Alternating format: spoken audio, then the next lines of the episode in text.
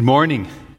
It's great to see you here today. I'm excited about uh, what I'm going to share with you today. It's something that's been on my heart for a while, something I've personally experienced. And what I'm going to talk with you about this morning is what it means to wait on the Lord, uh, what it means to understand God's timing in your life. The wise follower of God will understand that God's timing is often not his or her uh, timing in life.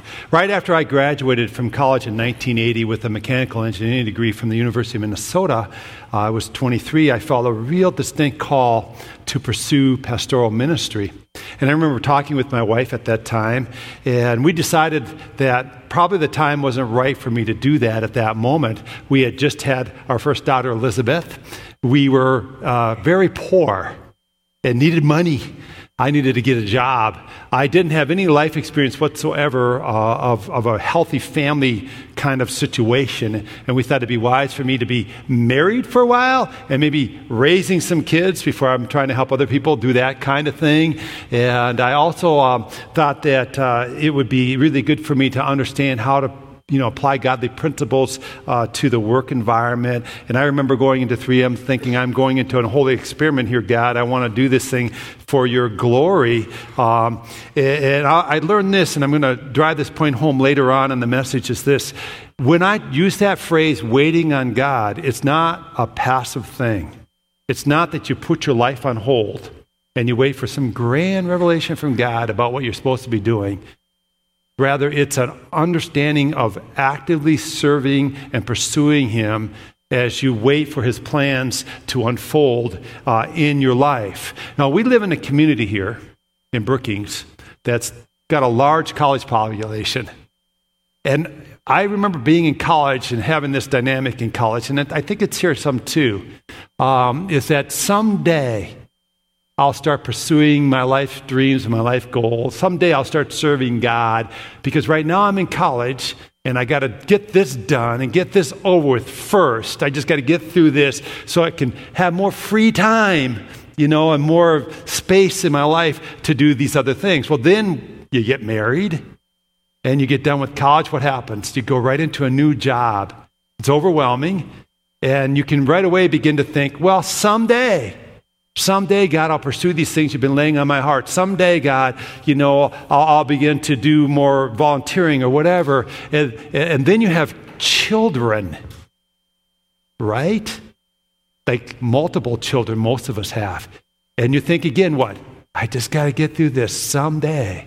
Someday I'll have more space. Someday I'll be more available. And then those kids grow into teenagers, and the nightmare really begins.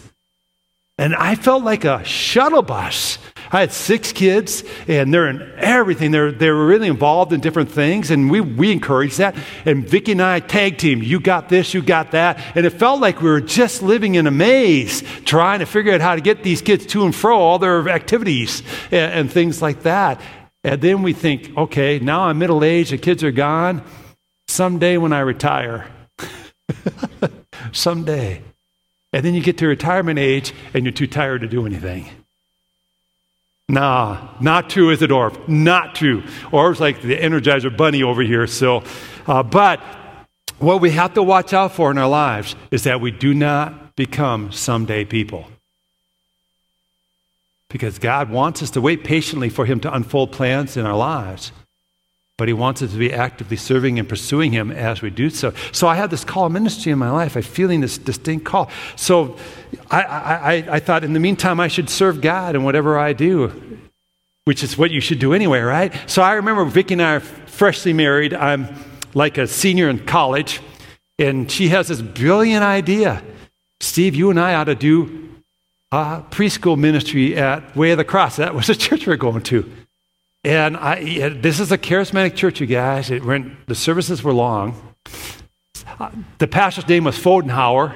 I affectionately called him Fodenhauer and a half because he, uh, he, he preached an hour and a half. And that was a sh- short, I remember this. One day he began to preach on the churches in Revelation. And I realized he's going to preach on all seven churches today. And I remember really going with Vicky. She goes, shh. I said, but he's going to do all seven. We're going to be here until like three, you know. Anyway, so we had an hour of worship because after all, it was a charismatic church, and you sing a long time, people dance around, whatever. And then you had an hour and a half of the message. So we're doing preschool for two and a half hours. This is a VBS every Sunday. And I remember going in there thinking, whoa. And by the end of the hour, uh, two, hour, uh, two and a half hours, I was exhausted. And about the sixth, seventh weekend, I remember going home and having a very serious conversation with my wife. I said, I don't want any kids. and, and I think that alarmed her because I think she was hoping just the opposite would take place. And she said, You'll like them more when they're your own. And uh, they come out little and you can grow into it, you know, and, which was evidently true. And so, um, any rate, you have to live life in the present even when you're actively waiting on God to unfold his plans in your life. You have to actively uh, uh, serve God and, and, and, and, and pursue him. We see this in the Lord Jesus himself. He didn't start his public ministry until he was 30 years old. And he only publicly ministered for three years, and it changed the world. And I imagine that 30 years was interesting up to that last three years. You know, we get glimpses of things that happened in him, but our Lord Savior waited patiently 30 years to really publicly launch into ministry. And it was 15 years after I felt God's call into this kind of life. I was 38 years old when I entered in officially to the pastoral ministry, and nothing before that was a waste of time. Everything before that was doing life and doing it unto the Lord uh, Jesus Christ. It's important that we understand that part of following God faithfully is that we will wait on Him frequently. Some of you have been praying for non believing family members maybe for 10, 20 years, and you're waiting on God, saying, God, are you ever going to move in this life of this person I love so much? Some of us have been in marriages that maybe haven't been pleasant for a long time, and you've been praying that your marriage would become God honoring and that God would intervene. And you're wondering, God, will you do anything? And He seems silent. Some of us have been dealing with extremely difficult issues with a child or two or three and you're wondering, when is this child going to get it? When are they going to give their life to Jesus Christ? Why are they, you know, kicking the goad, so to speak? Why are they fighting everything, God, that you want to do in their lives? And when are they going to come around? And what do we do in the meantime? And some of you have endured a poor job that every day is an act of discipline going to that job. And you're thinking, God, are you going to ever take me out of this thing that I do not like to do? And some of us have dealt with health issues that you think, I, I don't want to deal with these anymore. That's what this message is tackling today. What do you do when you're waiting on God to do something?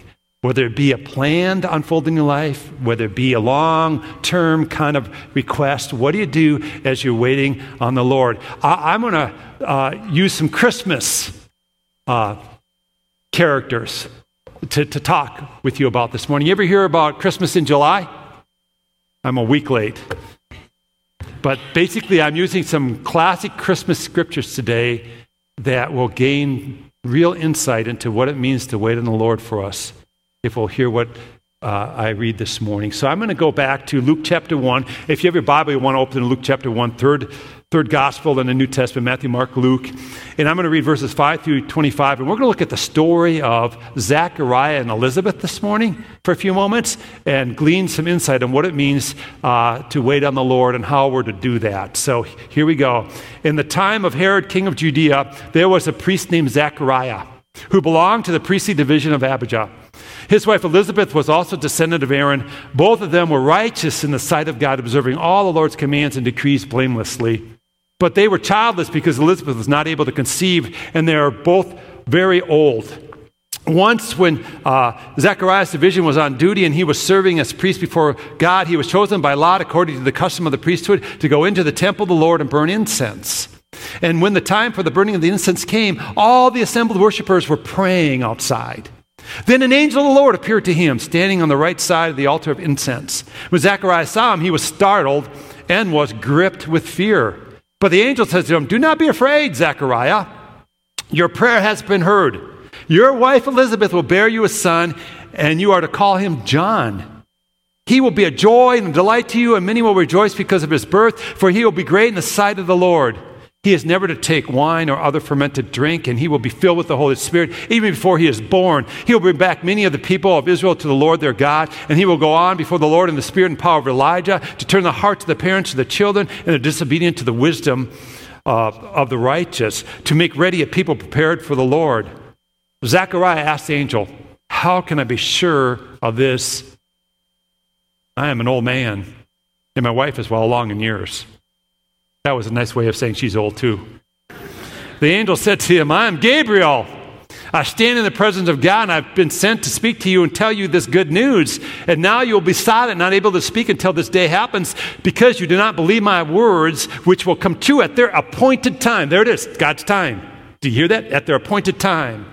Meanwhile, the people were waiting for Zechariah and wondering why he stayed so long in the temple. When he came out, he could not speak to them. They realized he had seen a vision in the temple, for he kept making signs to them, but remained unable to speak. When the, his time of service was completed, he returned home. After this, his wife Elizabeth became pregnant, and for five months she remained in seclusion. The Lord has done this for me, she said, and these days he has shown his favor and taken away my disgrace among the people. There's some really grand insights here on what it means to wait in the Lord and how to do it. I find it fascinating and also extraordinarily enlightening that Zechariah and Elizabeth are labeled here as righteous people. Here's why I find that to be fascinating. In that culture at that time, if you were barren, you were thought to be under the judgment of God. And the culture would have judged you as doing something wrong. And it would have been a great sorrow to be a barren couple. Yet they weren't bitter, they weren't cynical. They could have easily become embittered, they could have easily become cynical. But they were called righteous. They were standing fast in God. Have you ever been waiting on something to happen in your life and it just doesn't seem to happen? I want to tell you something today. If you're praying for that thing, God answering that prayer, He either answers yes or no or wait. But God always answers our prayer. You hearing what I'm saying today? If you're praying for something, if it's biblical and right for your life, God will answer yes or no or wait. Now, when He answers yes, what do we do? Oh, God's so good. God's so great. And we rejoice and we go kind of crazy. When God says no, are you as happy? Not usually. And then some self examination needs to take place. Was I asking for something that's wrong? Was I asking because of selfish motives, like James says? And you have to do some soul searching. God, maybe I was asking for something that wasn't for my good ultimately. And you have to look at that because God always answers prayer yes, no, or wait. And so, if you're not hearing an answer to your prayer, you've got to begin to say, okay, what's going on? Sometimes the no is because of this. He doesn't want to maybe deliver you from trying circumstances. Rather, he wants to create in you a dependence in the middle of those circumstances. And you have to begin to ask God, what are you up to? What are you trying to do in my life? Sometimes God's going to answer those prayers, but it's a wait. This isn't the right timing. That's what's the case for me when I was 23 and thought I should go into ministry. Now I look back and say, Thank you, God. You saved a whole bunch of people from a lot of idiocracy. I mean, I won't even get there. I would have been an idiot, okay? I didn't know what I was doing. And you just saved a whole bunch of people from hearing a whole bunch of stuff I had to learn, you know, on the run. All right? Because that's how God works in His timing. But here's the difficulty when I'm uh, uh, putting this message together for you, when I'm looking at this, was I know that the no and the wait are hard to discern between. And sometimes it's really difficult to know if God's just saying wait or if the answer is no. So I'm going to leave it at that because I don't have an answer for that one. But here's what I want to talk about. I want to talk about waiting on the Lord and gaining some insight here from these two, Elizabeth and Zechariah. Get this the process of waiting on God in faith is often as valuable as what you are waiting for.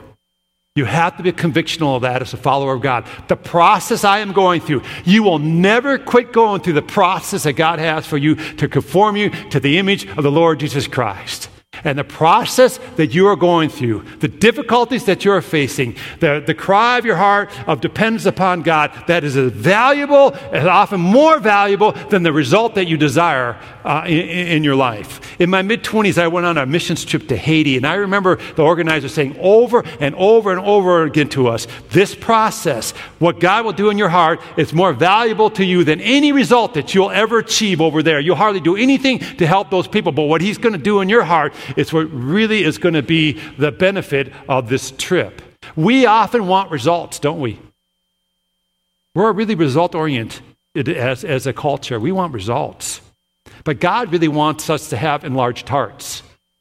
He wants a process that changes us, that conforms us, that transforms us into the you know, image of the Lord Jesus Christ. When you don't see what he's up to, when you don't understand his timing or purposes, it's often such times that if you'll just hang on to the Lord God and if you'll just trust him, even when he is blurry to you, that your heart enlarges in faith. I watch some of these scientific shows on TV because uh, that's what you do at my age, I guess. I don't know. Anyway, um, I'm watching this one on the cheetah, this documentary. And the cheetah is a, is a, is a, is a hunting machine. It can run 70 miles an hour. You cannot run a cheetah. But here's one fatal flaw that the cheetah has it has a way too small heart in proportion to its body size. So it can't run fast very long which is good news for some of us. Because if you're with somebody else, hopefully you're faster than the other person, right? And then that, you, no, I'm just sorry. Anyway, I didn't know. That's not my notes, so don't listen to that. Uh, anyway, so what happens here is if the cheetah doesn't get the prey on the first go around, it just gives up because it doesn't have the energy to go after it again. Sometimes Christians seem to have a cheetah's heart. We speed into projects with great energy, but lacking the heart for sustained effort, we fizzle before we finish. Then we vow to start faster and run harder when what we really need is not more speed, but more staying power. We need enlarged hearts. And frequently, the reason that God has you waiting on something in your life, whatever it is, is He wants to enlarge your heart of faith. We don't want to be ones who just start with a flurry and fizzle. We want to be ones who have some staying power Let's go to point two here. Waiting on God is active, not passive. Pursue God in prayer as you wait. Always pursue God in prayer. I am convinced that Zechariah and Elizabeth actively, earnestly prayed for a child. Now, I think at the point when the angel Gabriel appears to them in the account that we read this morning, that they had kind of given up. Because Zechariah said, How can this be? I'm old and my wife is well along in years. And so in Zechariah's mind, I'm sure he was praying for God, but then when the childbearing years came and passed, what happened to him? This isn't going to happen. And he gave up on the prayers. I think this, and I propose this to you uh, for your consideration this morning. I think God delights in answering prayers here over here. When we've given up, he delights in answering prayers that we prayed way back over here. Amen? That we've maybe even forgotten that we prayed. The angel said to him, God has heard your prayers. I don't know if he was praying at that moment for a child, but I know back here he did. Why did God wait? We'll get to that in a moment, I think. I think there's some thoughts there that are important to consider. But we have to understand that God hears our prayers and He answers yes, no, or what? Yes, no, or wait. God does things in prayer that we can't even think of or imagine. I always get a kick out of uh, the story of uh, Peter the Apostle. He goes up on the rooftop to pray. I'm sure he's thinking, I'm going to have some quality time with God. I'm going to connect with God. And God comes to him and says, Don't call that unclean, which I call clean. You go minister to this ethnic group that you think's unclean. I don't even think that was on Peter's mind. But he went to God in prayer, and then God moves in ways that are mysterious and oftentimes unexpected. And I don't, I don't think when Zechariah went to the temple to minister before the Lord, he thought, I'm going to meet up with an angel of the Lord today, and he's going to tell me that I'm going to have a child. I don't think that was even in his scope of, of, of thinking whatsoever. whatever God seems to be silent in on your life, let it drive to you the Lord in prayer. Listen to Matthew 7 7. It says this Ask and it will be given to you, seek and you will find, knock and the door will be opened to you. For everyone who asks, receives, and he who seeks finds, and to him who knocks, the door will be opened. God answers prayer with a yes, a no, or a wait. Let's go to point three. Faith runs on a God clock, and you're called to persevere and to stand fast in God. Faith runs on a God clock, and we're called then to persevere and to stand fast in God. Sometimes, as Zechariah thought, we can give up when we're really at halftime, and God wants to do something phenomenal in our life. Sometimes we have failed miserably and think, God, now what? Am I undone? Am, are you done with me? But we have to continue to play the game. Oftentimes we don't know what to do. Continue to play the game. Stay fast in God and persevere in Him. On New Year's Day in 1929, Georgia Tech played UCLA in the Rose Bowl. It shows you how long the Rose Bowl's been going on. In that game, a young man named Roy Riegels recovered a fumble for UCLA. Picking up the loose ball, he ran 65 yards the wrong way. He got disoriented. His teammate tackled him, saving him from scoring a touchdown for the wrong team. Unfortunately, they were way down in the opponent's, you know, side of the field. They had a three and out and kicked the, went to kick the punt, and it was blocked and recovered for safety, demoralizing the UCLA team. At halftime, the UCLA players filed off the field and they were in the dressing room. They're all dejected. And, and Riegels went off in the corner, with, put a blanket around himself, and just sat there in the corner. When the timekeeper came in and said, Hey, coach, three minutes, and you got to go out to the field again, the coach uh, stood up and said, Everyone who started that game started in the second half. So they all went out, except for Riegels stayed in the corner. Removed the blanket, and you could see that he'd been crying. And coach said, Roy, get out there. And Roy said, I can't. I've ruined you. I've ruined the reputation of the UCLA football team. I've ruined myself. I can't face that crowd out there. To which the coach replied, Listen, this is only halftime. Get out and play the second half of the game. And to some of us today, this is almost like a word of the Lord. We're only at half times in our lives, and we're giving up way too soon. We're wanting to quit. When God, I think, is saying to you and I, persevere in me, hang in there in me, and the best lies ahead if you'll just stay in me and play the game of faith and don't give up.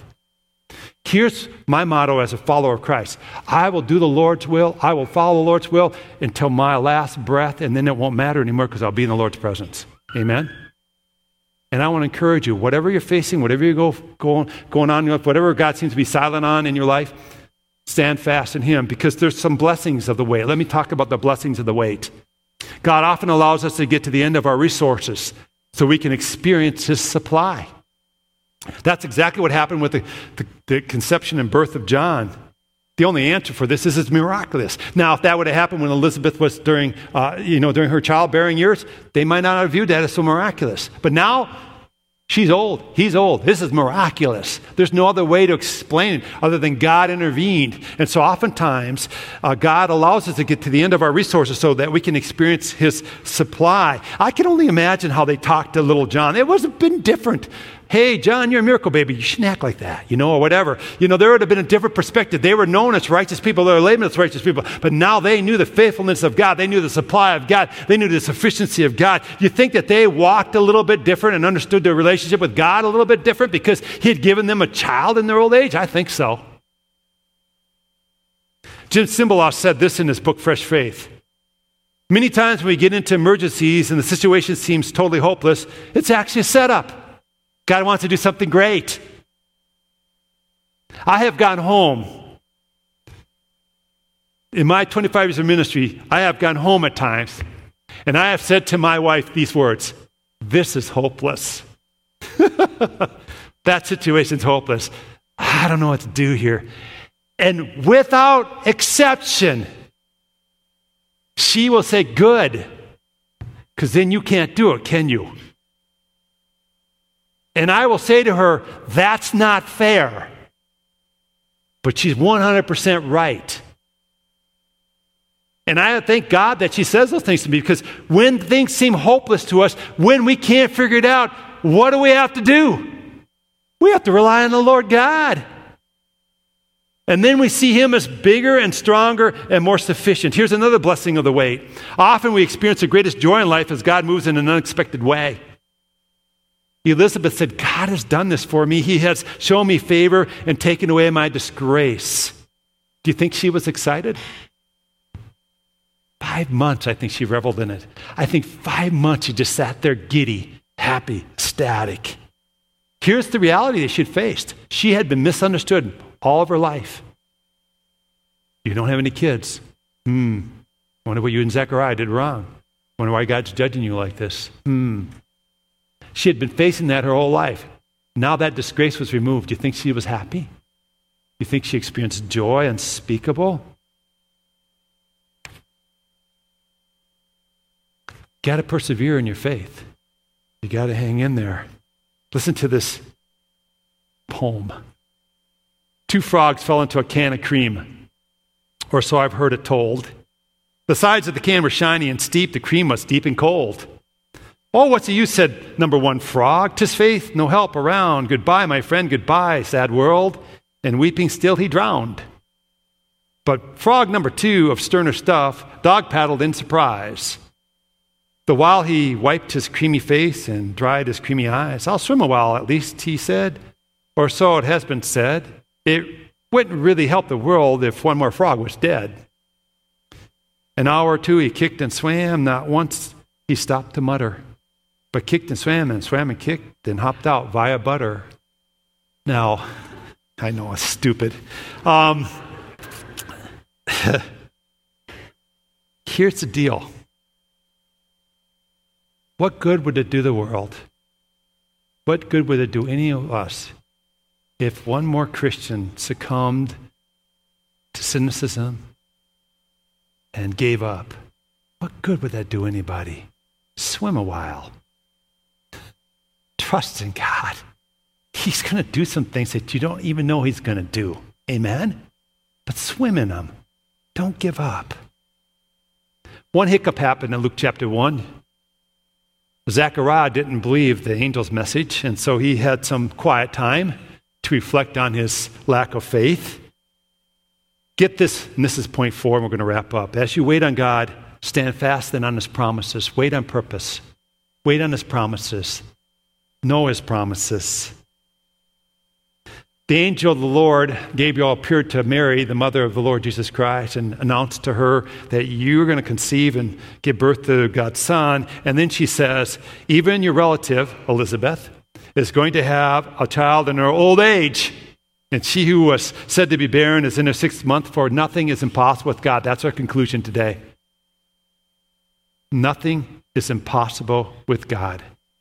Wait on the Lord with expectancy. Whatever you're waiting on the Lord for, realize nothing is impossible with God. And I want you to remember these four words when it comes to waiting on the Lord. These four words. There's a summary of what I just shared with you. God's most interested in the process we're going through. He wants to develop us into Christ likeness. We need to pursue God in prayer.